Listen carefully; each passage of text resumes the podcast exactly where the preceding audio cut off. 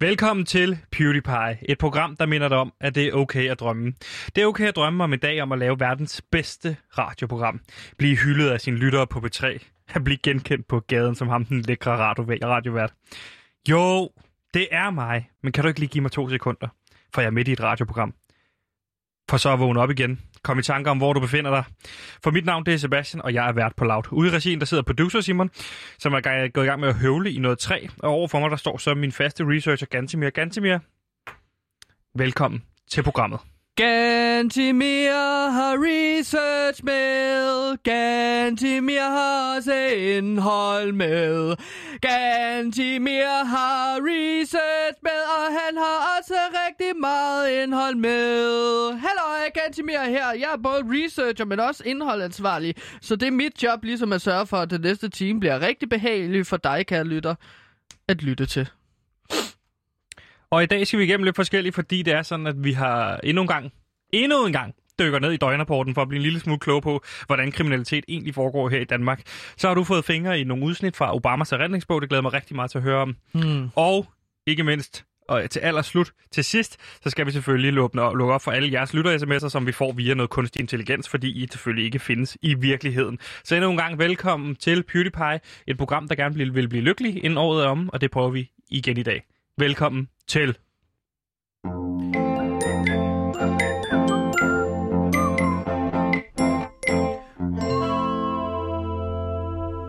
Gantemir? Ja, min ven. Hvordan har du det? Ja, det er jo sjovt, du spørger, fordi det er jo sådan, at vi har et lykkebarometer her i programmet. Og det har vi for lige at finde ud af, hvordan har jeg det, Mm. og så videre. Ja, og også, øh, det- altså, hvordan, også hvordan jeg har det. Øh, vi, det plejer at være os to, der ligesom sætter os på det her lykkebarometer, som går Ja. fra minus 100. Det går jo fra minus 100, som er. Nå, så er det mig. Ja. ja øh, det mest ulykkelige, som du kan blive, det er ligesom det sorte hul. Det er mørkets kammer. Det er mareridtet. Og så går det ellers Nej, til, så går det til plus 100, som er. som er øh, det lykkeligste, du kan blive. Det er candyfloss. Det er at øh, øh, ligesom få et kys. Det er... Øh, Det er kærlighed. Øh, det er kærlighed, lige præcis. Øh, ja. Så det er det lykkeligste, du kan blive. Og så plejer vi jo at placere os på det her lykkebarometer. Lige og præcis. der må jeg lige vi plejer sige... nemlig at placere os på det her lykkebarometer, og der placerer vi os lige for at finde ud af, hvor ligger vi henne. Og uh, Gantemir, vil du ikke spørge mig, hvor jeg ligger henne? Jo, men så lad mig starte med at spørge dig, Sebastian. Hvor ligger du henne på det her lykkebarometer, der går fra minus 100 til plus 100? Det går nemlig fra minus 100 til plus 100. Og der ligger jeg mig så på øh, øh, minus 19. Minus 19 ligger jeg i dag. Og det skal Nå, jeg fortælle det- dig, hvorfor jeg gør, Gantemir. Ja, det er fordi, at det er jo ret højt i forhold til, hvor du plejer at Ja, ligge dig. det, det, er, ja, det er det nemlig. Tak for dit input. Øh, men minus 19, der ligger jeg, fordi vi cykler, vi cykler, det er sådan, at vi cykler forbi Christiansborg hver dag, når vi skal Mm. over her til, øh, til Radio Loud, hvor vi sender fra. Og det er sådan, at jeg næsten altid sender med sådan nogle, eller cykler med sådan nogle høretelefoner på, så jeg kan ikke høre noget overhovedet. Øh, det er sådan, jeg bedst kan lide at cykle i trafikken. Ja. Og i dag, der sagde du så til mig, at det ville være smart, hvis jeg gjorde det uden, fordi der var en del trafik. Og jeg sagde, ved du hvad, det kan vi godt. Og så lagde jeg mærke til, at der stod en masse mennesker over ved Christiansborg, mm. som slog på potter og pander, og det var ekstremt irriterende at køre ved siden af.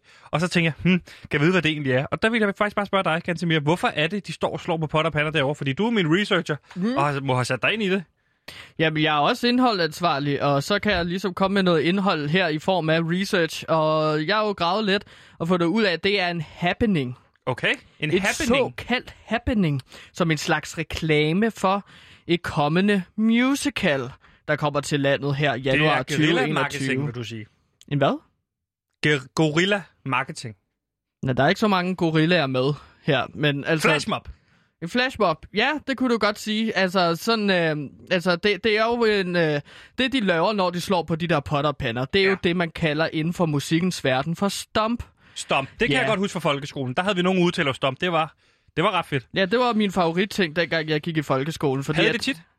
Øh, jeg gjorde det tit i klassen. Mm. Så tog jeg bare en kost for eksempel. Altså, ideen med stomp er jo ligesom, at du ikke spiller på de her øh, almindelige instrumenter. Men ja. sådan, du laver noget slagtøj øh, ved at bruge almindelige dagligdags ting, ikke? Og det er jo noget, som bliver efterspurgt meget derude. Hvorfor er der ikke mere trommer i mit liv? Og der er det, man kan gribe fat i, hvad, hvad end der er, ikke? Fordi Mhm. stomp jo er vel Alt kan være en tromme. Alt kan nu tager være- du en kaffekande op. Hvorfor gør du det? Jamen, så vil jeg lige vise alle lytterne, hvordan man kan spille på Vil sådan du en... simpelthen vise det, eller vil du sørge for, at de kan høre det? Jamen, jeg vil vise det, Okay. fordi så, ta- så tager man en kaffekande for eksempel, og så tager jeg en kniv i den anden hånd, og så kan man stor lave kniv. en lille ryt- rytme, ikke? Det er Det her stomp. Ja. Det er fedt. Og så er kan der se, du flere, har taget mange flere sammen. ting med. Ja, ja, for eksempel har jeg taget den her kost med. Jeg det var den? sådan noget, man gjorde i folkeskole. Ja, så hvis du kan holde... Hvis du kan holde... Øh, hvis du ligesom kan holde rytmen med den... Ja. Ja, ja, præcis. Og så spiller jeg her. Sådan noget her. Sebastian Fire. Så kan I høre, hvordan jeg holder en rytme med kaffekanden. Og Det er skide ligesom, sjovt. Ja, og det er ligesom det, de laver foran øh, Christiansborg lige nu. Blive ved? Hvad? Vi stoppede. Ja, altså, fordi at vi har et, et øh, vi har et helt times program. Men det er jo sådan en happening for den her Stomp Musical, der kommer Jeg ved til også, er januar en lille smule ind i, hvad den 2021. her Stomp Musical handler om. Ja, den, den Hvad handler, handler den om? Fordi det vigtigste er jo også handlingen. Det er jo ikke bare at stå og slå på trummen. Og som jo bare er en altså, kunst. hovedsageligt at slå på trummen, men hvad slår de egentlig tromme for? Ja. Hmm. Mm. Og det gør de, det gør de jo musical øh, øh, i form af, at det handler om, at det er fire unge gadedrenge, mm. der ligesom er blevet lidt for frække til skole. Så de har ikke råd til instrumenter. Øh, de har ikke råd til instrumenter, men de har rigtig meget lyst til at øh, spille musik. Øhm, så de bliver smidt ud af skolen, fordi at de ikke laver deres matematiklektier. Og så går de rundt og så banker på ting. Okay. Og også går i byen og så banker på mennesker og sådan noget, ikke? Okay, så man kan få virke, i virkeligheden lyd ud af alt. Ja, ja. Altså, hvis man banker nogen, så kan man også få lyd ud af det.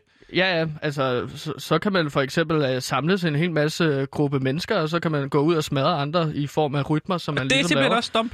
Ja, det er også dumt. Det er jo øh, altså ikke almindelige rytmer, eller ikke almindelige instrumenter, Ja. som man bruger her. Ikke? Så, det kan være så for kroppe. eksempel kan man få en percussion-lyd ud af øh, at brække kæben på en, med en anden menneske. Ja, men altså, man kan også bare spille på sin egen krop. Nu slår jeg på min mave. Ja, det er også... Det er, ja, der tør jeg så ikke at slå på min mave, fordi at den er blevet helt udvidet og meget eksem. Ja, ikke? du skal ikke Så- lad være med at trække trøjen op. Bare lad den blive nede. Du behøver ikke snakke om eksem. Nej, åh, oh, ja, klart. Men det er jo så uh, Stomp the Musical, så hvis man undrer sig over, hvorfor det er, der bliver bakket på potter og patter rundt om i landet, skal det huskes at sige. Det Øh, den lignede her, bare, må jeg sige noget? Det Ja. lignede bare, da vi kørte forbi, det var en demonstration. Mm. Fordi der stod demo og sådan noget rundt omkring. Jamen, det er jo en demonstration af, hvad man kan forvente sig til Stomp the Modtaget. Musical, ikke? Modtaget. Så du har jo ret i, at det er en slags demonstration. Modtaget. Vil du ikke øh, hurtigt sætte dig på øh, lykkebarometeret? Så, og så bagefter så vil jeg bede dig om lige at eksemplificere en lille smule mere, hvad det her stomp kan være, inden vi lukker, går ud af den her.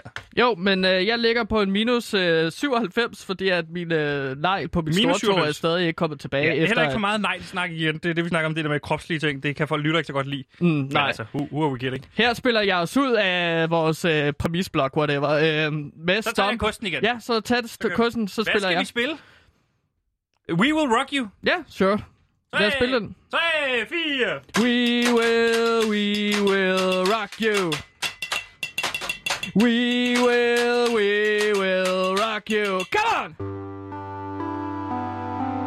Hej, jeg hedder René Fredensborg. Jeg øh, stemmer på PewDiePie. Og det kan godt være, at man bliver en lille smule overrasket over, hvor godt sådan noget stomp egentlig kan fungere. Så det er bare altså, til lytterne derude. Grib fat i, hvad I har. Spil med herinde. Vi lover i løbet af hele dagen i dag at spille stomp som sådan en gennemgående ting i, i hver eneste blok, vi har i dag. Er det ikke rigtigt, Gantemir? Jo, selvfølgelig. Det, det, jeg er blevet helt høj på stomp. Det er jeg simpelthen også. Men nu skal vi simpelthen til noget helt andet, fordi vi skal tilbage til et velkendt øh, element, hvis du lytter med fast, nemlig den her blok, vi har kaldt Hvorfor skete det? Som går ud på, at vi finder ud af, vi finder, dykker ned i politiets døgnrapport, Mm. tager, jeg tager nogle sager ud, og så spørger jeg dig, hvordan kan det egentlig være, det skete? Hvorfor skete det her? Hvad gik forud for det her? Eller Ja. hvad kan vi lære af det her? Mm. Og grunden til at gøre det, eller spørge lige præcis dig, det kan man høre lige på den anden side af den her jingle.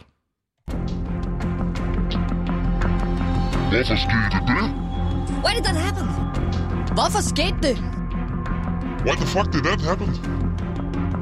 Hvorfor skete det? Hvorfor skete det? Og Gansimir, grunden til, at jeg spørger dig, det er jo, fordi du er tidligere bandeleder. Er det ikke rigtigt? Jo, det er jeg. Øhm, og det var jeg for Nu tager du dine Herlev. solbriller på, kan jeg se. Mm. Hvorfor gør du det? Fordi at nu skal jeg ligesom øh, falde tilbage til den gang, jeg var bandeleder. Det var jeg jo fra jeg var 11 til jeg var 18 år. Så du er en ekspert ud i det kriminelle. Ja, jeg er ligesom ham, der kommer ind i PewDiePie og så siger, Halløj, Jeg ved, hvad der sker i bag bagtæppet. Og det her med, at du det er jo en velkendt ting, det er der mange, der ved. Eller det er der nogen, der ved, at du altid kommer ind i lokalet, så siger du halløj, eller halløj. Et- Ja. Er det, det noget, som øh, du har lært fra bandemiljøet? Øhm, det, det er noget, jeg har lært fra... Øh, ja, det var vores catchphrase i Hello Hit Gang. Som du stadig bruger? Ja, så okay. råber vi, Halløj! Så vil jeg for eksempel sige, dengang hed jeg Kåre, før jeg skiftede navn med en numerolog. Halløj, Kåre her. Og så vil den anden sige, Halløj, Sam her. Så hvis man, okay, det er en fra Herlev Hit Gang. Ja, Sam. Ja. Samvis øh, den smarte. Ja, helt sikkert. Mm. Ganske I dag har, vi, har jeg lavet et lille tema for døgnrapporten, så derfor vil jeg starte med at spørge dig, har du nogensinde, eller har I nogensinde i Herlev Hit Gang kamufleret kriminelle handlinger? Og forstår du, hvad jeg mener med mit spørgsmål? Altså, forstår du, hvad jeg mener? Kamufleret. Forstår du, hvad jeg mener med det? Ja, altså Skal sådan jeg at... uddybe en lille smule, eller forstår du, hvad jeg mener? Jamen sådan noget at hælde mudder på sig selv, og så gemme sig i skovbunden, ja, der kommer altså, forbipasserende. Øh, kunne man lave noget, altså, prøv, prøv, forstår du, hvad jeg mener, når jeg siger... Øh, Fordi det har jeg gjort. Hvad har du? Altså kamufleret mig selv. Altså gemt mig i, på skovbunden ved at hælde mudder over mig selv, og så bare ventet i 8 timer, til at der ligesom kommer sådan en hestekaré øh, forbi, hvor vi så har røvet den hestekaré. Du ved, en hestevogn, ikke? Ja. Øhm, Sidste, sidste gang, det er ikke helt det, jeg mener. Og, og sidste gang sagde du, at du var gået væk fra det, eller I ikke havde gjort det, ligesom de gamle bander gjorde det der med at røve tog til heste og sådan Ja. noget. I kun udelukkende røde nede i metroringen. Men Mm. du har simpelthen også øh, røvet hestekarrierer. Ja, det har jeg. Det må være din tidlige fase som bandeleder. Ja, det, ja, altså, det var lige en periode, hvor jeg fø- havde brug for at være sådan lidt en renaissancemand, kunne du vist godt sige. Øh, hvor jeg ligesom prøvede med de her gamle boomer-metoder, fordi at det er meget vigtigt, at du kender dine fjenders metoder. Og der er boomerbander, som bruger gammeldags metoder, som at stjæle fra tog. Eller hælde sig selv, mudder ud over sig selv, og så vente på en hestekaré. Ja, Ja. det var sådan noget, jeg, jeg skulle prøve, dengang jeg var 9 år. Nu dykker vi ned i den første sag øh, fra politiets døgnrapport, og så er det, det kan være, det giver lidt bedre mening. Altså, forstår du, hvad jeg mener? Øh, med det her kamuflerede kriminelle handlinger, ikke? Okay.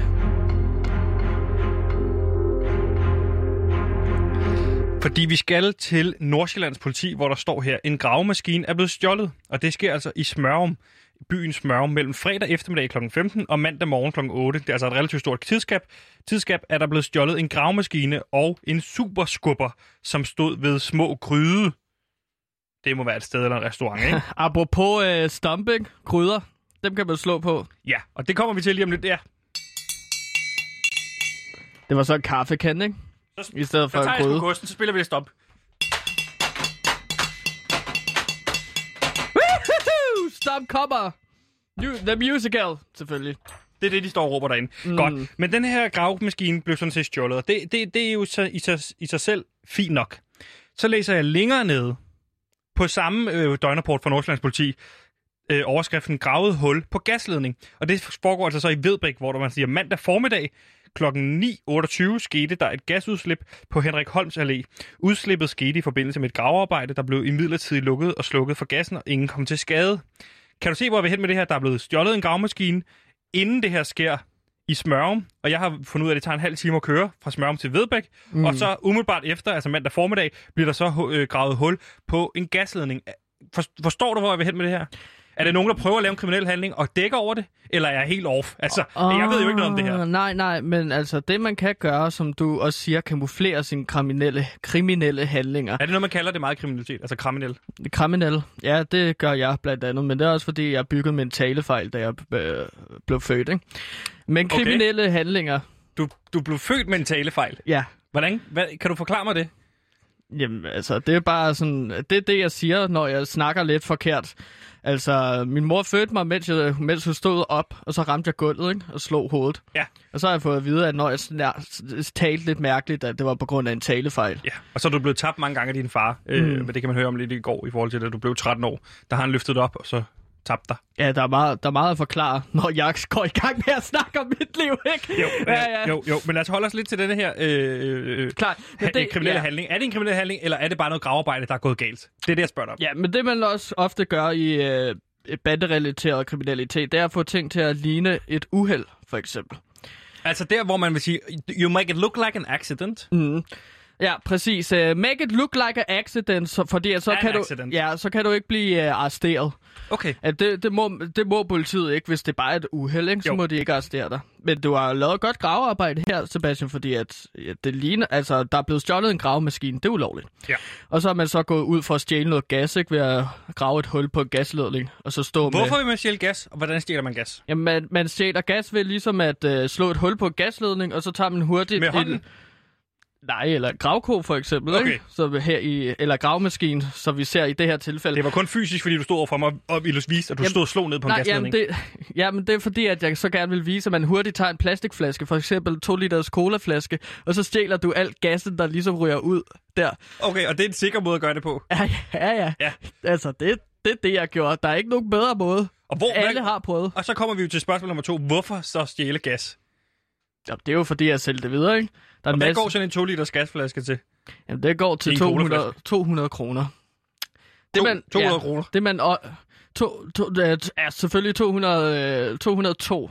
Eller du, du bet, 200, lad mig lige... Er det med pant? 203 kroner, ikke? Ja, det er med pant. Man skal også betale panten, når man ligesom køber sådan to, fla, øh, to liters øh, flaske. Okay. Eller, med Og hvor gas, mange ikke? kunne du sælge dem? Jamen, jeg kunne i sælge, øh, jamen, jeg kunne sælge sådan øh, 3.216 stykker. Så Til der, hvem? det var mit højeste. Til hvem? Jamen til, altså, til øh, Carsten. Ka- Carsten fra, Carsten fra Ishøj. Han var helt pjattet med gas. Men han levede jo også af at, øh, altså, så sine luftballoner, ikke? Okay. Det var så folk tog til Ishøj. Er det en stor ting i, uh, i Ishøj at flyve med luftballoner? Eller hvordan Ja, det, er, til, du det er jo sådan en turistattraktion, men folk ved ikke, hvor gassen kom fra. Det var jo Gantemir sammen med Herlev Headgang, der gik ud, og så... Det er jo meget godt, de. Og er det gas, man bruger i en, øh, i en luftballon? Altså sådan naturgas, som løber under jorden? Ja, Okay, det er en til en det samme. Altså, man snakker jo om, at gassen er gået af ballonen, ikke? Jo. Det er jo fordi, at man bruger sådan noget gas, øh, sådan noget gas, der bliver ledt igennem rør. Så det solgte vi så til ham Carsten i Ishøj, fordi han skulle leve af flyve folk op med luftballoner. Og hvor ikke? længe holder sådan en luftballon på en 2 liters øh, colaflaske med gas i? Øh, Altså, ikke, ikke særlig længe, 20 sekunder. Så er du 20 når sekunder. kun lige øh, 4 meter over jorden, og så skal du ned igen. så han, han, han må have haft travlt med hele tiden at stå og putte gasflasker op. Var det ikke billigere for ham at købe sådan en af de der store dunke med rigtig mange liter gas i? Det var ikke billigere, men han havde en gasledning, men ellers så var han også rigtig hurtig til at kravle op ad stiger. Han havde sådan 50 forskellige stiger, og hver gang den kom højere og højere op luftballonen, så skulle han jo skifte en stige ud, Okay, så han fik en længere, øh, højere og højere stige. Længere længere stige, selvfølgelig, ja. hedder det. Øh, så nogle gange kunne de jo komme op så noget 200 meter. Og det der er sket her i Vedbæk, øh, det er så det der er sket her, at der er blevet stjålet gas umiddelbart til øh, at, at flyve i luftballon. Jeg ved ikke, om det er til luftballon, men det var det, vi gjorde i Herlev Headgang. Det okay. Kunne også være gas til en fødselsdag. Altså ballonger. Øh, balloner. Ja, Ja, klart. altså sådan noget øh, luftballon. Er Ja, ikke ja, sådan noget? festballoner. Det er vel helium. Det hedder jo heliumsballoner. Mm, ikke når jeg fejrede fødselsdag, så var det sådan noget gas. Så, så når, der var... var... når børnene sad og sugede det der for at få en anden stemme, så har de suget gas. Ja, det var det, vi gjorde til min fødselsdag. Hold kæft, det var sjovt dengang. Men, øh, super, super spændende. Lad os hoppe videre til næste sag. Hvorfor skete det? Why did that happen? Hvorfor skete det? Why the fuck did that happen? Hvorfor skete det? Hvorfor skete det? Og lige nu der er vi i gang med at finde ud af, hvorfor det egentlig skete. Altså vi kigger på den øh, politiets døgnrapport for at finde ud af, øh, hvad er egentlig det, der ligger bag. Og der er du jo som tidligere bandeleder øh, vores ekspert i netop den sag. Og lige nu der er vi kommet til et færdselsuheld, der er sket i, mm. i Bogense mm. øh, på Fyn. Og det er sket kl. 16.49, hvor en varebil påkørte landbrugsredskab. Føreren forlod efterfølgende stedet. Og der er det, jeg tænker, Hmm. Hvis det havde været et normalt uheld, så havde føreren måske blevet bilen. Her der kører han ind i et landbrugsredskab og forlader derefter stedet alene, uden bil. Mm. 16.49. Altså for mange kan det jo lyde som, hov, det er en, der er blevet træt det sidste på eftermiddagen, det er en lang vagt. Han er lidt uopmærksom, heldigvis sker der ikke noget. Nej, Men er det bare et uheld? jamen altså... Altså, du kan... Altså, det- altså, det lyder ikke som et uheld for mig, fordi hvis det var et uheld, så vil man da blive der og ligesom sørge for sådan, oh shit, undskyld. Men... Så for eksempel inden for bandekriminalitet, hvis du har lavet et uheld, for eksempel kommer til at kaste en sten ind af et vindue, Ja. så bliver du på stedet, og så siger du, sorry, den vil jeg ikke, den, det er, det er jeg virkelig ked af. Så her er sådan jo ligesom stukket af sted, ikke? så han har påkørt landbrugsredskab med vilje. Okay. Og hvorfor påkøre et landbrugsredskab? Mm, fordi at Og det hvad var, er et det var noget hæv. landbrugsredskab? Jamen, landbrugsredskab, det er for eksempel en ko. Ja, det, det altså er en redsk- ko. Ja, ja, det er et redskab til landbrug, ikke? Ja, Men det kunne også være en kost. Det kunne også være en stige. Eller et plov. okay. Og så har Altså- han kørt ind i, i en ting her, den er jo så unavngivet, vi ved ikke, hvad det er. Men med hvilket formål? Altså, er det, hvad, hvad, hvad foregår der her i forhold til bandemiljøet? Er det noget, man gør i bandemiljøet, kører well, i landbrugsredskaber? The Sweet Revenge. Der er så en, der ligesom har, øh, har gjort en eller anden pissur. Lad os tage os to som et eksempel, for eksempel. Ja. Hvis du ligesom gjorde mig pissesur på et eller andet måde, hvad vil jeg så gøre? Jeg vil tage hævn på dig. Men hvis... Altså, I bandemiljøet, ja, ikke? ja, klart. Til, ellers vil vi jo tage den face to face og snakke sammen om det, eller snakke med vores øh, leder ja, eller så- tillidsmand herude. Ja, men det, ellers så vil jeg tage hævn på den her måde her, hvor jeg vil ligesom påkøre noget, som du holder rigtig, rigtig meget af. Ikke noget levende nødvendigvis, men for eksempel, hvis du var rigtig glad for din cykel, så vil jeg da tage en Toyota Supreme, og så bare køre ind i den cykel for at smadre det fuldstændig. Okay, så det er en hævnagt, så vi kan forvente os i Bones, at der kommer en hævnagt på hævnagten, eller når man kører ind i landbrugsredskaber, er det så over? Øhm, nej, men så, kan, så typisk så udvikler det sig jo, sådan, så, som du siger, så kommer der hævnak på hævnak på hævnak på hævnak. Så næste gang, det kunne for eksempel være et drivhus, der bliver kørt ned. Okay, men man lover hinanden i sådan en her situation, man ikke kører ind i, i levende ting, man kører kun ind i, i døde ting. Det kommer, nu er jeg ikke så vant til øh, altså, bandekriminaliteten på Bonesevej og Glamsbjerg. Men altså, det kunne godt være, at de har nogle andre aftaler derhen. Det jo Hvad, så lidt hvis, for at forstå det, hvordan det foregik i Herlev, for at forstå det bedre, øh, havde man så nogle aftaler i forhold til de her hævnaktioner? Nej, der var ikke nogen aftaler. Jeg har hugget hoveder af folk På baggrund af hvad hævn for hvad? for i hævn. Fordi at de pissede på mine bukser, mens vi stod i kø. Det synes jeg da ikke, man skal gøre. Når man stod Hvor i kø står du i til, kø henne? Jamen, kø til smørbrødsafdeling i Føtex. Ja. Og så hvis folk øh, pisser på mig, jamen så altså, sorry to say, du var lige en Nu bandeleder, nævner du, du, øh, nu nævner du pisser det. på. Er det øh, noget, du har oplevet mange gange At blive pisset på? i smørbrødskøen i Føtex? Nej, jeg prøvede det en gang, men jeg har prøvet sådan mere metaforisk at blive pisset på mange gange. Okay. Men der, der lige, der kunne jeg godt mærke, hold kæft, med tømmermænd, ikke som 11-årig. Og så ligesom, øh, jeg skulle bare have noget smørbrød, og så bliver det lige pludselig varmt ned ad buksebenet. Mm. Ikke? Så bliver man jo sur. Og det er ikke bare dig selv, der har tisset i bukserne? Det, altså, det, det, det, var, det er jo lige, det, er lige, det kan jeg hverken bede eller afkræfte. Men Yes. du har hugget en, person hoved, en persons hoved af, så det, det er foregået umiddelbart efterfølgende, at du har hugget en persons hoved af. Ja, Det den, var, der står bagefter, eller er det, venter man med sin hævnaktion? altså, under, altså under alle omstændigheder var det jo pinligt i det moment. Så jeg havde brug for at gøre et eller andet. Så du gør det, mens du står i køen, Nej, så jeg, hugger du hovedet af. jeg, jeg siger til ham, det var da hovedløst, det der. Og det var noget, du sagde Og så- på folk. Ja, så blinkede jeg til ham, Okay. og så var jeg så lidt forvirret, selvfølgelig. Hm, det er da noget underligt noget at sige, sådan en 11-årig. Og så... Øh, Var det en voksen mand? Ja, det var en voksen Stod mand. han der med sine børn, eller hvordan? Nej, han var bare 51 år i... Øh, jeg fandt ud af, at han var øh, bare single. Helt sådan boet i en lejlighed. Ja. Øh, han var ready to mingle. Går ud fra. Okay. Single and ready to mingle, ikke? Det er det, man siger. Og hvordan så tog du hjem til ham, eller hvordan? Ja, så tog jeg hjem til ham. Og så huggede jeg hovedet af ham. Sammen med to andre. Så for at opsummere, øh, så snakker vi om det her med at købe på, påkøre et landbrugsredskab. De Ja. bedste bud er, at det er en hævnagt, Ja. og at det er helt naturligt band i miljøet. Mm. Og øh, man kan sige, når du først begynder at hævne, så er der ikke nogen regler. Ikke i Herlev. Nej, i Bones, på er det Bones i Glamsbjerg kunne det godt være Ja, der kunne det godt være. modtaget. Tak skal du have.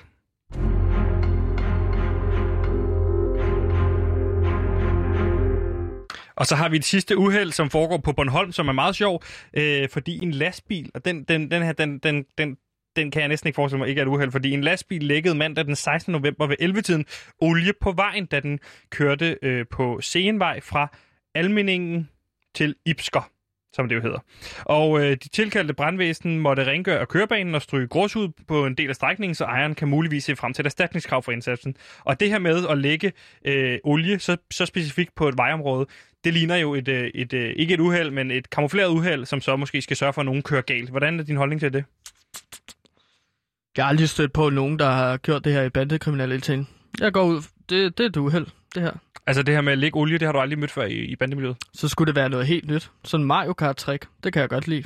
Ligesom kaste, øh, i stedet for at kaste øh, bananskralder ud af sin bil. Ja, var det Ligesom noget, I gjorde i bandemiljøet? Øh, det har jeg gjort mange gange. I Så Mario Kart eller i virkeligheden? Når man bliver jagtet af politiet, så lægger man øh, en bananskrald på vejen. Så glider de ligesom, fordi jeg så kan... Så, Virker det rent faktisk? mm, Ja, så altså, man kan også spise svampe, og så bliver man meget hurtigere. Eller man bliver i hvert fald meget høj af det, ikke? Jo. Øhm, Det er jo Men ikke helt al- det samme. nej, men jeg kunne forestille mig, at det her, det er, det er jo et lille trick, Mario Kart-trick. Men ellers så er det jo bare et uheld. Nogle gange sker der også bare uheld, Sebastian. Det er selvfølgelig rigtigt. Det skal vi også øjne for. Gantemir, det var døgnrapporten øh, i Hvorfor skete det? Øh, hvor vi ligesom er blevet klogere på det her med at kamuflerede kriminelle handlinger, hvor man lader som om det er et uheld, men i virkeligheden er det en kriminel handling. Det her med at, at grave hul på et øh, at lave gasudslip, det i virkeligheden handler om at stjæle gas, som du har stjålet og solgt til en fyr i Ishøj, som øh, øh, har en luftballon. Carsten. Carstens øh, luftballonudlejning. Det er hans hjemmeside. Tjek det ud. Ja. Okay, og så har der været et, et, et, et færdselsuheld, øh, som, hvor man har påkørt et landbrugsredskab, og det er helt tydeligt, som du siger, en hævnaktion. Og mm. til sidst så har vi noget lækket olie, som bare, som du, dit bedste bud, det er bare et uheld. ja, det er bare et uheld. Det var, hvorfor skete det? Hvorfor skete det? Why did that happen? Hvorfor skete det? Why the fuck did that happen? Hvorfor skete det? Hvorfor skete det? Genstart kommer på Radio Loud. En podcast om det der irriterende øjeblik, hvor din bil går ud. Fuck, hvor irriterende, mand. Ah, kom nu. Mm, pis. Genstart på Radio Loud.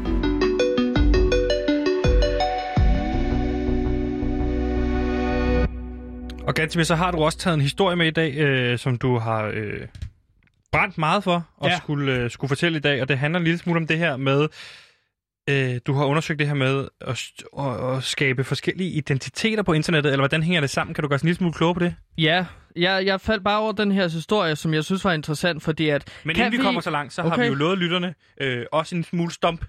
Øh, så skal vi starte med noget stomp, inden vi kommer til øh, historien. Ja, det skal vi i hvert fald. Jeg har, taget, jeg har jo også taget en masse møbler med herind, så vi Ja. også kunne spille på. Jeg har, altså, der, der er ikke plads til, at vi noget kan bevæge kosten? Ja, du kan tage, øh, du kan tage den her kaffe øh, kande, og så Og kan så- du spille på den med kuglepind for eksempel. Og så tager jeg det her, ha, øh, den her skabslåg, og så banker mod bordet.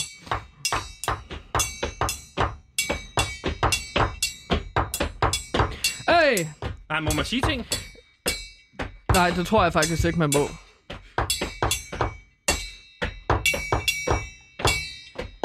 Hvor længe tror du, vi skal gøre det her?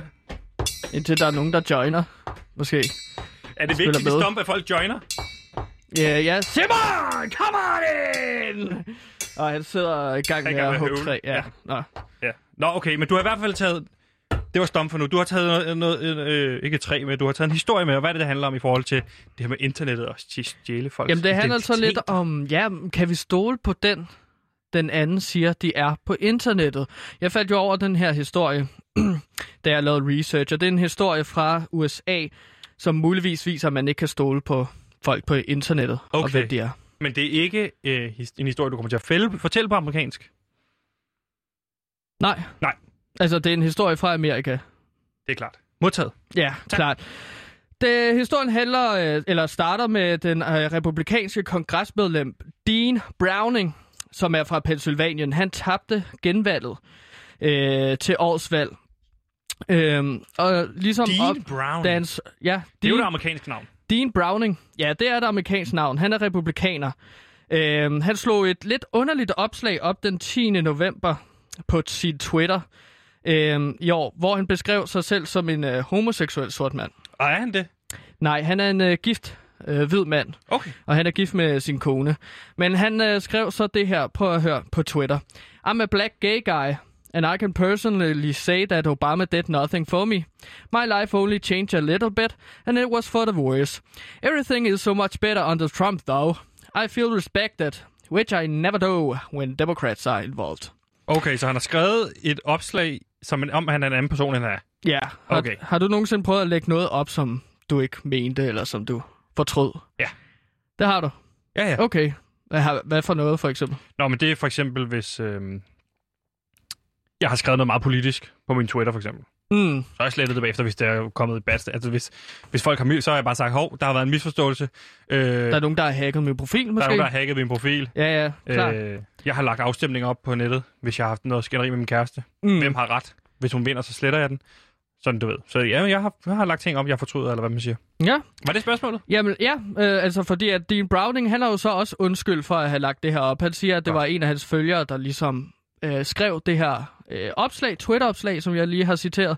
Og så har han bare ligesom gengivet det, retweetet det, hedder Okay, det så, ikke? modtaget. Man Men- skulle jo tro, at han havde en, en, en anden øh, account, som han lagde ting op fra. Ja, fordi Det, vil, det, det jo- ligner det jo, det her. Det er jo ikke? sådan, folk er begyndt på internettet at spekulere over, at han faktisk har en, øh, det, der hedder en burner-account. En burner-account. Ja, og burner Hvad er en burner-account? Jamen, det beskrives som en falsk profil, som man har lavet for ligesom, øh, altså opføre det på de sociale medier, for eksempel på Twitter, Ja. som man så bruger til at støtte dig selv. Det kender jeg godt. Ja, det kender du godt. Ja. Har, du, øh, har du nogensinde lavet en, ja, lad os, sandhedens team, Sebastian, har du Ja. nogensinde lavet en falsk øh, øh, social medieprofil? Mange. Okay, og hvad har du så gjort med den, for eksempel? Nå, men det Det er ikke handler bare om... spas og løg, jeg tænker. Nå, nej, nej, det er mere i forhold til at støtte mig selv, hvis jeg er kommet i uvær på sociale medier. Så Ja. begynder jeg at lave en helvedes masse øh, brugere, som ligesom giver mig ret, for ligesom at tippe den over. Hvis den ikke når tippe over, så sletter jeg. Hvis den når tippe over, så har jeg vundet. Ikke? Så jeg har, jeg har mange, jeg har tror jeg 16 eller sådan noget. Ja, hvad, okay, hvad, hvad, hvad har du skrevet, når du ligesom har fået modvind på de sociale Åh, medier? men det har været ting, når man, det der især får folk op på tæerne på sociale medier, det er, hvis jeg kommer til at sammenligne ting med 2. verdenskrig. Det er simpelthen folk, et hele det her minkavl-situation, jeg kommer til at... Og det er bare, det, man skal ikke sammenligne ting med jøder, og der er sådan, det har jeg fundet af nu. Det er et rap over nallerne. Ja, det lyder som om, at du har gjort det mange gange. Ja. Så, Det er også tidligere. ja. Det er en go-to i forhold til... For at forstå det bedre, så sætter jeg det i relief. Vær med. Og så, er den så verdenskrig. du tager noget af det værste, som er 2. verdenskrig, for at sætte i relief. Præcis. Hvis Okay. man skriver Mette Frederiksen ligesom Hitler, så er det, at folk kommer og siger, Åh, det er Hitler-kortet. Træk i land, slet, eller brug din burner-accounts. Det kender mm. jeg godt. Så du bruger ligesom dine profiler til ligesom at, at have noget i ryggen på de sociale medier. Ja, Ja. Så det virker som om, at det er 50-50 med det had og det kærlighed, du får på internettet. Ja. Okay, men det er jo meget vel, sådan burner-accounts fungerer, ikke? Øhm, så Twitter-brugerne begyndte ligesom at grave for at finde den her øh, burner-account, som Dean Browning så øh, skulle have. Øhm, så de har ligesom øh, kigget efter en black gay guy, som han ligesom har beskrevet sig selv som Okay. på sit tw- tweet, ikke? Ja. Og der er Twitter-brugerne ligesom faldet over en profil, der hedder Dan Purdy, 322 på Twitter, som man ligesom mener, at Dean Browning, den her republikanske hvidmand, han har brugt for at udgive sig for at være en sort homoseksuel mand, der elsker Donald Trump. Ah, så for at støtte Donald Trump, for at vise, at Donald Trump han har en stor palette af, af, af følgere, så bruger han ham her, øh, den fi- fiktive sorte homoseksuelle mand. Ja, lige præcis. At det er en måde for ligesom at sige, hey, sorte homoseksuelle mennesker kan også lide Donald Trump. Ja. Øhm, Altså en, en blanding af to minoriteter. Ja, lige præcis. At, øh, ja. Og du gætter aldrig, hvem der ligesom elsker, eller hvem Dan Purdy elsker rigtig meget på Twitter. Det er Donald Trump selvfølgelig, men mm. det er også ham her, Dean Browning, den her Ah. ukendte republikanske politiker. Ikke? Jo. Øh, faktisk korresponderer profilen Dan Purdy og Dan Browning i voldsom grad. Øh, for det, og det er meget vigtigt for Dan Purdy at understrege, at han altså er en sort homoseksuel mand, som du siger. Øh, han skriver ligesom, at han føler, at det demokratiske parti har svigtet ham og andre sorte homoseksuelle. Mm. Øhm, ja, men der er så mere i den her sag, fordi at så havde folk lige så konkluderet, at det var Dean Browning, der ligesom stod bag den her Twitter-profil. Altså, der ikke findes nogen Dan Birdie. Øh, der nej, at der nogen- ikke findes en Dan Purdy, men at det ligesom er Dean Browning, der udgiver sig for at være en sort homoseksuel Dean mand. Browning, det vil være et bedre navn til en sort homoseksuel mand i virkeligheden. Ja, det er ret sjovt, ikke? At Jo, han hedder hedder Browning til, øh, til efternavn. På den måde er livet jo meget sjovt. Ja, det er meget sjovt på den måde. Men prøv at høre, Sebastian, der er mere i den her sag. Det stopper jo ikke nu. Nej. Fordi at den 10. november, der, da han lige så lavede det Twitter-opslag, så øhm, slog øh, øh, Dan øh, Purdy Twitter-profilen en video op af en mand, der påstod, at han altså var ejermanden af den her Twitter-profil, Dan Purdy. Okay. Og det var ikke øh, Dean Browning.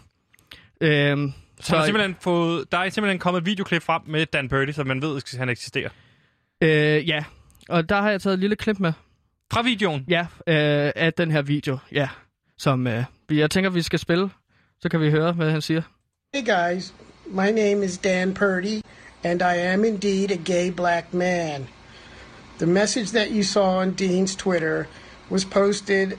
I don't actually know how it was posted, but I did send it to him because I had a problem with how people of my race and sexual persuasion are treating Donald Trump.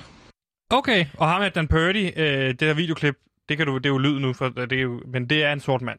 Ja, det er en sort mand. Godt, så han havde ret i, altså, til at starte med. Det er simpelthen, Dan Purdy er en sort homoseksuel mand, som støtter Trump. Så er der jo ikke så meget i historien alligevel. Sådan en øh, kæmpe misforståelse, ikke? I virkeligheden. Men det viser sig, at der er mere i historien. Okay! Ja, ja, fordi at den her sorte mand fandt folk ud af, han hedder William Holt, og han viser sig at være nevø til den store amerikanske sangerinde, der hedder Patti LaBelle. Og hvis man ikke ved, hvem Patti LaBelle er, så har jeg taget et lille musikklip med her. Something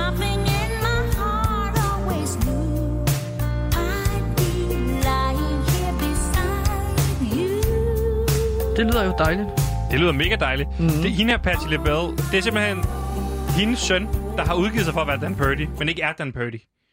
Ja, han hedder ikke Dan Purdy, men han hedder William Holt. Okay. Og jeg faktisk så heller ikke fandt jeg ud af. Han er så ikke, heller ikke øh, biologisk søn til Patti LaBelle, men han er nevø, øh, så så er blevet adopteret på grund af et eller andet, Okay, som jeg ikke har nået at få lavet research på. okay. Meget det godt, her- det med i dag så. Det her er sådan en super vild sag, synes jeg. Så bare viser, at du Men kan hvorfor ikke har stole han gjort på. det? Hvorfor har han udgivet sig for at være Dan Purdy? Jeg mistænker det jo lidt for, at William Holt, øh, sønnen til den her legendariske sangerinde og republikanske politiker Dean Browning, at de faktisk arbejder sammen. Fordi at der, det virker mærkeligt, at, at der er så mange tråde, der ligesom går ind over hinanden. At, der ligesom, at Dean Browning bliver støttet så meget. Så det er for at få republik- republikanerne til at se mere inkluderende ud, end de egentlig er. Ja, lige præcis. Okay. Og så den store pointe er jo, du kan satme ikke stole nogen, på nogen på internettet eller på de sociale medier. Er det her den store pointe, eller er det en sag, du graver videre i? Det er en sag, jeg graver mere i og vil undersøge nærmere Og hvordan har Og, du tænkt øh, dig at undersøge det nærmere? ved at øh, lave en Twitter-profil, der hedder Dan, Purdy? øh, Dan Bird. De. Øh, Som, hvad, hvem er Dan Purdy så? Jamen, han er en hvid heteroseksuel mand, der godt kan lide at gå i byen og drikke bajer og gå til koncert. Han har også et band, der hedder Kongigant. Okay, så det er dig selv, hvor du kalder selv for Dan ja, Purdy. Ja, lige præcis. Og så vil jeg prøve at se, om der ikke er mere mellem himmel og jord, end man lige tror i den her sag. Er det din uh, Twitter-bio? Ja. Okay, så for at opsummere kort sagen, Gansimir, Det er, at... Øh, fra Øh, nu af, ja, man troede ligesom, at... Øh, øh, at det her... Hvad? til nu. Okay. Øh, Hej, det er David Mandel, a.k.a. Øh, Lille Olsen. Øh, jeg vil bare sige, at PewDiePie var dem, der gav mig chancen for at komme ind og optræde og startede min karriere. Jeg skylder dem øh, alt. Og nu skal vi til noget af det helt store i dag, Ja, fordi det øhm, bliver stomp to- inkluderet med ja. fyrværkeri. Ja, for vi har to- købt en hel masse fyrværkeri til Sebastian, det næste. Sebastian, Ja. jeg ved godt, at vi har glædet os til at lave en masse fyrværkeri og stomp. Men jeg, vi skal lige Det hurtigt er din ringe... idé, det her. Det er Ja, din idé ja, med fyrværkeri og stomp. Det her er meget vigtigt. Det er vi, skal, grand finale. vi skal lige ringe til uh, min manager, Rasmus Stamsholt, Hvorfor? som er manager for mit band. Kongigant der. Fordi jeg jeg kan se, at han har ringet sådan 53 gange for at få fat på mig. Og så har han skrevet en sms til mig. Ring til mig ASAP, parentes Rocky. Og ASAP Rocky, det er en rapper. Okay, så skal du ringe til Rasmus, eller skal du ringe til A$AP Rocky? Jeg skal ringe til Rasmus nu. Det er meget vigtigt, så den tager vi lige og snakker med ham om. Øh, så jeg prøver lige at ringe ham op nu. Ved du, hvad det handler om? Nej, øh, han har ikke skrevet. Han har bare, Du kan ring, jo- han har bare ringet og så sagt, at det er meget Du kan hurtigt. jo ikke ringe ham op. Jo, kom nu. Vi ringer ham op nu. Hallo? Hov, skat. Hvad siger du? Hallo? Hallo? Det er... Det er Gansimir på Loud. Er det Rasmus? Kan jeg få fat på Rasmus? Er Rasmus... Hallo? Er I på skat nu? Ja, det er mig. Ja, det er mig. Nu er Hej, Ras- Rasmus. Har du en receptionist, eller hvad? Hvem var det, der tog telefonen før? Nej, nej, men jeg er on the go jo. Jeg er jo på min one-wheeler. Øh, Jeg ligger, jeg ligger og kører back-to-back møder her med fadskaber i dag. Og øh, så er det bare pisse til, at du ikke tager telefonen igen. Okay, men altså, jeg har sendt radio her den sidste time. Jeg er pisse lige glad med sådan en radio. Du skal sætte til telefonen, så må du gå udenfor øh, et eller andet. Okay, ja, vi sender jo live, men Hej nu har Rasmus, jeg jo jeg, ringet jeg, til dig, er jo Rasmus. også, du er jo med i radioen nu. Vi sender mellem 13 og 14. Hvem er, den anden, der snakker nu, kanskje? Det er Sebastian, han er jo vært på Loud, eller på PewDiePie, ikke? Det er din gode ven, Sebastian. Det er merch. Sebastian, Sebastian, kan du lige... Jeg kan lige bande noget om? Jeg skal lige sammen med Gansimir. Gansimir, først og fremmest, hvordan går det med det der øh, City Boys overforbrud, du lutter og øver på? Jamen, jeg sidder øh, hver, gang, hver nat, øh, og så øver mig i fire timer, så jeg har styr på gar, Og kræget. For dem, der ikke lige er med, så er det jo fordi Gantimir han arbejder på at blive det nye medlem af City Boys, og Gantimir, du har fået til opgave at blive bedre til det, det, det ordforråd. Nu siger du hver nat. Du har kun, du har kun været en nat siden Rasmus var inde og øve om City Boys med dig. Ja, det føles som flere netter, så la- hvad, er det her Aladdin og de 1001 netter? Øh, fordi sådan føles det. Det er totalt... Ja, ja, Øh, ja. Ganske, ved du, hvad det mest irriterende ved at have telefonmøder det er? Nej, det er, der er nogen, der, der opsamler, hvad man lige har snakket med telefonmødet, inden i mødet, som ikke er med i mødet. Det, det er selvfølgelig, det er mig, Rasmus, det er bare fordi, vi laver radio, så vi skal nogle gange også lige tage lytterne i hånden, for vi ved. Det ved med, det ved med at sige det der. Det har jeg ikke lige brug for at vide. Ah, det er sygt gar, Sebastian. Ganske, ganske mere. Jeg har lige en ting mere, jeg skal lige vinge af med dig. Øh, jeg skal lige to sekunder lige sætte one-wheeleren her. Sådan her. Modtaget. Øh, Rasmus, har øh, du fået øjnene op for Stomp? Fordi det er noget, vi virkelig har fået øjnene op for i dag, det her Det Stomp. var da utroligt. Det var utroligt. Ganske mere, hvad hedder det? På fredag kl. 13 har jeg fået legnet Andreas Odbjerg op til dig. Øhm, og det har jeg, fordi jeg synes, vi skal have fået gang i nogle, nogle, nogle, noget mere singleskrivning. Vi mangler at få skrevet nogle af dine singler til den kommende udgivelse. Så jeg håber på... Nej, jeg håber ikke på. Jeg, du skal bare være klar på klokken fredag. Okay. Øh, klokken 1. H- Hvem er Andreas Odbjerg? Andreas Odbjerg, han er en af de mest sådan, talentfulde sangspillere i Danmark lige nu. Han, øh, han har skrevet for, du ved, Gulddreng og Jane, og han har skrevet Paris, der som var et kæmpe hit sidste år, Ah. hvor sige, hvad jeg tænker bare, du ved, han kan sgu, altså, han kan kickstarte dig. Ja, En så- ting er øh, City Boys, det får, vi, det får vi ordnet næste uge, men den her uge, der er der Odbjerg. Okay, så han kan ligesom hjælpe mig med at skrive en rigtig fed nu metal øh, single. Øh, nej, han kan det- hjælpe dig med at komme væk fra det nu metal, og så skrive dig ordentligt. Okay. Rasmus, nu er det jo sådan, at jeg, jeg, har, Rasmus, jeg sidder jo stadig med her øh, på telefonmøde, fordi vi sender jo live i radioen. Jeg det har jo ikke. Spotify her. Skal jeg lige sætte et Oddbjerg-nummer på, som Gansimir kan høre det? Okay, 10 sekunder. Du får... Du er, du er modtaget. Ja, sådan der er. Der er lidt noget bullshit nu metal over det her. Der er ikke noget nu bullshit nu metal over det her. Det er bare et hit. Rasmus, det her, det kender jeg virkelig godt, det her nummer. Det kan jeg rigtig godt lide. Jeg kender godt Andreas Oddbjerg. Super, men det var ikke dig, jeg spurgte. Nå, nej. Hvad, ja, ja, men hvad, hvad er det med ham og tal? Hvorfor nævner han 100? Hvad er det, han føler sig som? 100 kroner? Det synes jeg faktisk er et super godt sted, I kan starte med at jamme over noget, øh, noget tekst der på fredag. Måske noget Okay. lyrik omkring tal. Jamen, han kan få sine tal, og så kan jeg få mine øh, reptilmennesker, for eksempel, og sådan noget, ikke? Så kan I tælle til mange reptilmennesker, der er. Super. Øh, Ja, Rasmus, Rasmus, Rasmus. Lars, nu kommer Lars ned op fra Sony, øh, du ved, direktøren. Lilleholt? Øh, Lars? Nej, ikke Lars. Lillehold. Øh, Rasmus, jeg har lige... er det også lige meget. Rasmus, jeg har bare et spørgsmål.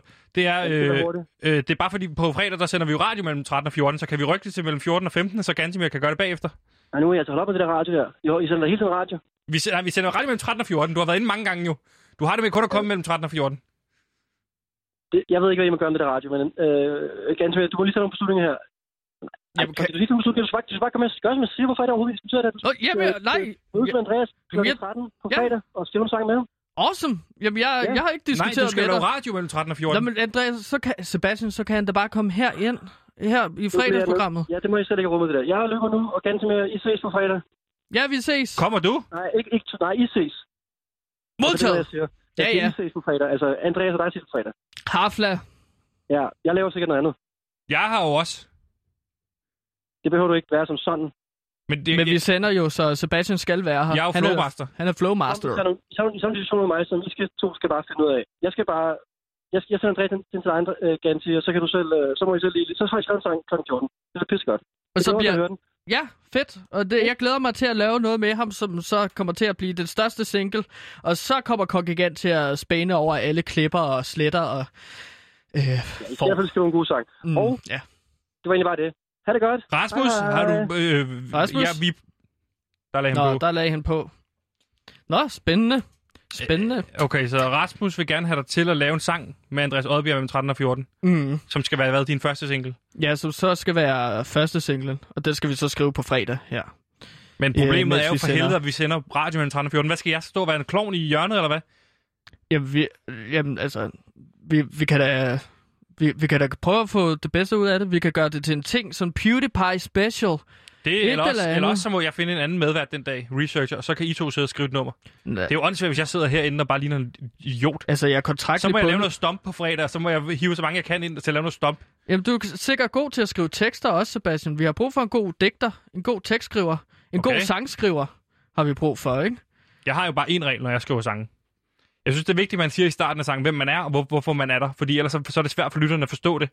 Ligesom det her tweet, du snakkede om tidligere. Hey, Ja. I'm a black homosexual guy. Fint, så ved jeg, hvem der afsender. Ja. Jeg vil altid starte sangen for eksempel at sige, hej, mit navn er Sebastian, og jeg er her for at sige, så ved folk, jeg er Sebastian, og nu skal jeg til at sige noget. Ja, klart. Så hvis det er dig, der skal skrive sangen Kongigant sammen med Andreas Oddbjerg, så skal du sige, Her, øh, mit navn er Kongigant, og jeg er her for at sige, Ja. reptilmennesker er 100p. Sådan noget agtigt, ikke? ja, ja, lige præcis, så er vi allerede i gang jo, ikke? Øhm, det, ja, men det finder vi jo så ud af med Andreas Oddbjerg. Han er åbenbart en super, super dygtig mand. Øhm, det glæder jeg mig til. Det ser jeg frem til. Ved du noget om Andreas Oddbjerg? Nej, han er, det, ved- nej, jeg ved ikke noget. Øhm, han føler sig kun som 100 kroner, lyder det til, så han er lidt ambitiøs. Jeg vil mere Lidt være mere ambitiøs. Uambitiøs. Uambitiøs, min Ja, du. virker han som. Jeg Du vil er nok, født med talefejl. jeg vil, ja, ja, ja det, er, det er jeg. Øhm, jeg vil nok mere lave sådan en tekst, hvor det er sådan, jeg er kongigant, og jeg er her for at sige, jeg føler mig som uendelig øh, antal øh, kroner. Det er væsentligt bedre end, ja, modtaget. Det kan vi kigge på øh, på fredag. Det må vi se, hvad der sker. Det Mm. bliver i hvert fald det, og det bliver stomper, det bliver en masse gode ting. Det glæder jeg mig til. Det gør jeg da også.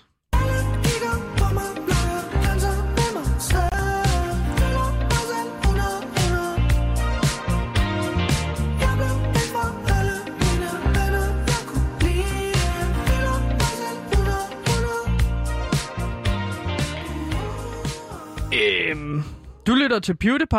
Jeg er Gantimir. Overfor mig sidder Sebastian, og vi er på vej mod at øh, slutte programmet for i dag. Er det ikke det, man siger?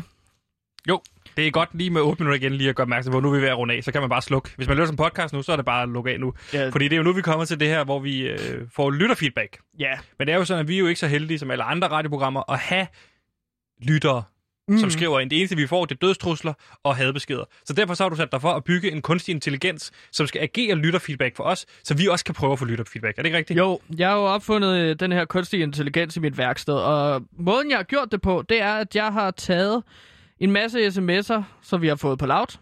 Jeg har taget en masse sms'er, som, øh, fra, som ligesom er blevet sendt til P3 og P4. Og så har jeg taget en masse sms'er fra min egen, men også et par venners telefoner. Og så har jeg blandet dem i sådan en suppe, som jeg kalder algoritme, som så ligesom analyserer indholdet, og så spytter den ene sms ud ef- efter den anden. Ja.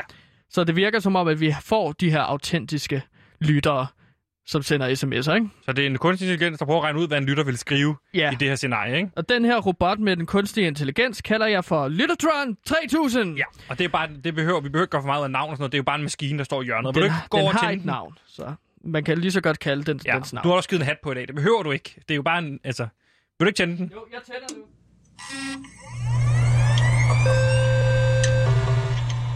Moving up.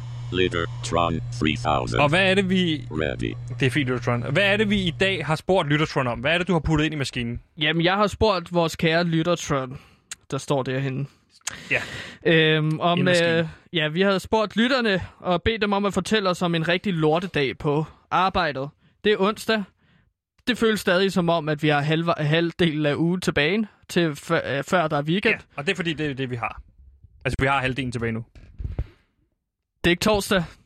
Ugen er lang, og føles lang, og er stadig lang, ikke? Jo. Så det er bare, vi har bedt lytterne om at skrive til os om, øh, ja, øh, om en lortedag på arbejdet. Så, hov, der kommer den første. Kan du ikke lige tage den? Jeg gider ikke gå derhen. Jeg har den her. Ja. Så det er den første sms, fra, vi har fået fra Så vores kære lytter. lytter, hvor er vi glade for, at I skriver ind, lytter, og vi har spurgt jer om, hvad er det for en lortedag, I har ude på arbejde, for ligesom at sige, vi er her i samme bås. Og hvad står der? Hvad er den første lytter skrevet? Den første lytter skriver, Jeg er mekaniker, og i går på arbejdet kørte en kunde ud med en Toyota Corolla, som Ja. jeg lige havde fikset. Relatable. Jeg havde så bare lige glemt at give den et kompliment. Så da kunden kørte ud af porten, kørte bilen gal. Okay. Ingen kom til skade, men jeg fik at vide, at jeg skulle huske at give den et kompliment. Hilsen mekaniker Peter. Mekaniker Peter, det er et klassisk situation, hvor vi er glade for, at du skriver ind, og øh, super dejligt at interagere med lyttere. Hvor er det et irriterende problem? Mm. Og ved du hvad? Det forstår jeg sgu godt. Og som vi plejer at sige her, it's a real shitty day at work. Work. Ja, og måske er pointen også øh, med mekaniker Peters øh, sms her, at vi skal blive bedre til at komplimentere hinanden. Lige sige, Gantemir, det var, det var godt. Og så kunne du Ja. sige til mig, Det, du gør et fantastisk stykke arbejde med at være flowmaster, og jeg føler mig virkelig tryg, når jeg sender sammen med dig, Sebastian. tak skal Jeg du have. føler, at vi hele tiden bliver bedre og bedre. Og det er fan... Hov, der kommer en... Den vil jeg øh. Den vil du læse. Så rækker jeg ind over her, så får du sms'en. Okay, nu har vi fået en lytter, der skriver ind. Sidste uge på arbejde blev jeg spurgt af en kollega, om jeg havde lyst til at tage på pilgrimsrejse med hende. Det havde jeg ikke lyst til og fandt på en hvid løgn. Så jeg svarede, at mig og en anden kollega skulle male et kalkmaleri i Havrebjerg Sognekirke. Sagen var så bare det, at hun lige havde snakket med selv samme kollega og sagde, det er jo løgn. Det var super pinligt, og vi har ikke snakket sammen siden. Og øh, til dig, lytter, der sidder derude, det er, øh, ved du hvad, man kommer bedst ud af? Ved du, jeg forstår godt en hvid løgn derude, kære lytter, men det er bedst det der med lige at øh, sige sandheden. Mm. Det bliver mit bedste, øh, det er mit mest øh, ja, værnagtige ting, ja, jeg kan sige. Men altså, der har du også lidt erfaring med i forhold til, du sagde, at du havde lavet sådan 16 falske sociale medieprofiler, som Lige du præcis. brugt til ligesom at lyve dig selv herinde? op. Ja, vi har lige snakket om det. Ja, ja, vi tog fat på en historie fra USA. Der Nå, printer en ny sms ud. Det vil jeg læse. Det er dejligt old school, at den printer sms'erne. Mm. Det er lang tid siden, at noget har gjort sådan. Ja, hvad? Sidste år blev jeg bedt om at arbejde på Mortens aften, selvom jeg egentlig havde bedt om at få fri. Åh, oh, chefer, ikke? Jo. Da det skrev han ikke, men Nej. så, da jeg så møder Så er ind det, på... så er det sådan lige forfra, så man Okay. okay. med at sige ting imens. man Sidste, øh, sidste år blev jeg bedt om at arbejde på Mortens aften, selvom jeg egentlig havde bedt om at få fri. Da jeg så møder ind på arbejdet, finder jeg ud af, at det slet ikke er Mortens aften. Det var super akavet, og endte med, at jeg måtte tage Cityringen hjem igen. Morgens aften, den falder jo altid på, eller den falder i år på 10. november. Det, er- det er jo 10. november. Det er 10-tal. Det var meget flot. Ja, og det er, jo, 10-11. det er jo derfor, at det her indhold er så dejligt, for det er gratis, og det er nemt at lave indhold på. Nu kommer der en til. Det er simpelthen fantastisk at få en masse. Det er jo meget fedt at få lytter til at skrive ind, fordi så slipper man for at lave noget. Øh, ja, lige præcis. Og så står der her, i sidste uge knækkede der en aksel på min gyldevogn, hvilket resulterede i, at der trillede et 500 kilo hjul hen over vejen og landede i en å, så vi måtte bestille en gaffel, et gaffeltruck til at komme og løfte op. Gaffeltrucken fandt også, faldt også i åen, og vi måtte trække den op med endnu en gaffeltruck. Hilsen Gyllevogns John. Og der har jeg bare sådan, It's, It's a shitty day at work. Ja, og sådan en gy- øh, altså gyldetank, det er jo også det er meget sjovt, at han har kørt med gyldetank. Eller en gyldetank faldt ned der, fordi at vi snakker jo om at have En en en lortedag. gyldetank, ikke? Og så en gaffeltruck bagefter. Jamen, vi snakker om, at det er, at lytterne har skrevet ind om en lortedag, og gylde, det er jo rent faktisk lort. Så det har Det været rigtigt. en rigtig lortedag, jo. Så Gyllevogn... Oh, vi kan lige nå en sidste. Gyllevogns John, det er jo faktisk meget en til en. Lorte John, som vi kan kalde ham i programmet her. Nej, lad os kalde ham Gyllevogns John, når han siger noget af det. Der er ingen grund til at kalde lytter for Lorte John. Mm. Vi elsker vores lytter. Mm. Hej, rad...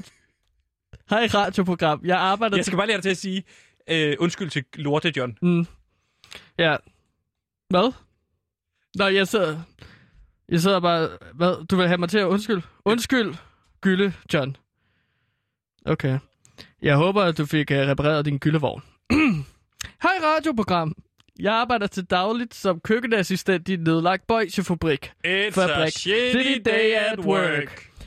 Her den anden dag kom min chef hen til mig og sagde, er du ikke sød at lukke kisten fyldt med katte... Katte hvad? Nej. Her her den anden dag kom min chef hen til mig og sagde, er du ikke sød at lukke kisten fyldt med kørekort? Jeg gjorde det, som han sagde, hvilket så gjorde, at jeg ikke nåede bussen og dermed kom for sent til stangtennis. En rigtig lortedag. Hilsen Asker. Tusind tak for din besked, Asger. Og, og det er et spøjt sted, de arbejder. Hvad siger Der er en kiste fyldt med kørekort. Der, der er det så algoritmen i min Lyttertroll 3000, der Ja. ja. har kørt noget forkert her. Det skal lige fikses, men lad os bare fortsætte med at lade, som om vi har lyttere. Så. Nå, jamen altså, det er jo sådan en kiste, der er blevet, der skal lukkes, som er fyldt med kørekort på den her nedlagte. Bolsjefabrik. Og det vigtigste ved det her er jo følelsen af ikke at være alene med en lortedag. At alle kan have en lortedag, hvis man ikke lige får lukket kisten med kørekort, eller man ens skyldevogn ryger i, øh, i åen. Tusind tak, fordi I lyttede med i dag. Tak til produ- producer Simon. Det ligner, han er ved at være færdig med sin øh, træmandsfigur derude og høvle færdig med den. Gansimir, tak fordi du gad at være med i dag. Og tak fordi, at øh, du som altid styrer slagets gang her på PewDiePie, Sebastian. Som flowmaster. Vi skal blive bedre til at komplementere hinanden, ikke? Tak for i dag, lytter. Og nyhederne, det er noget af det dygtigste, der findes her på hele Loud, for lige at komplementere dem bedst muligt. Mm.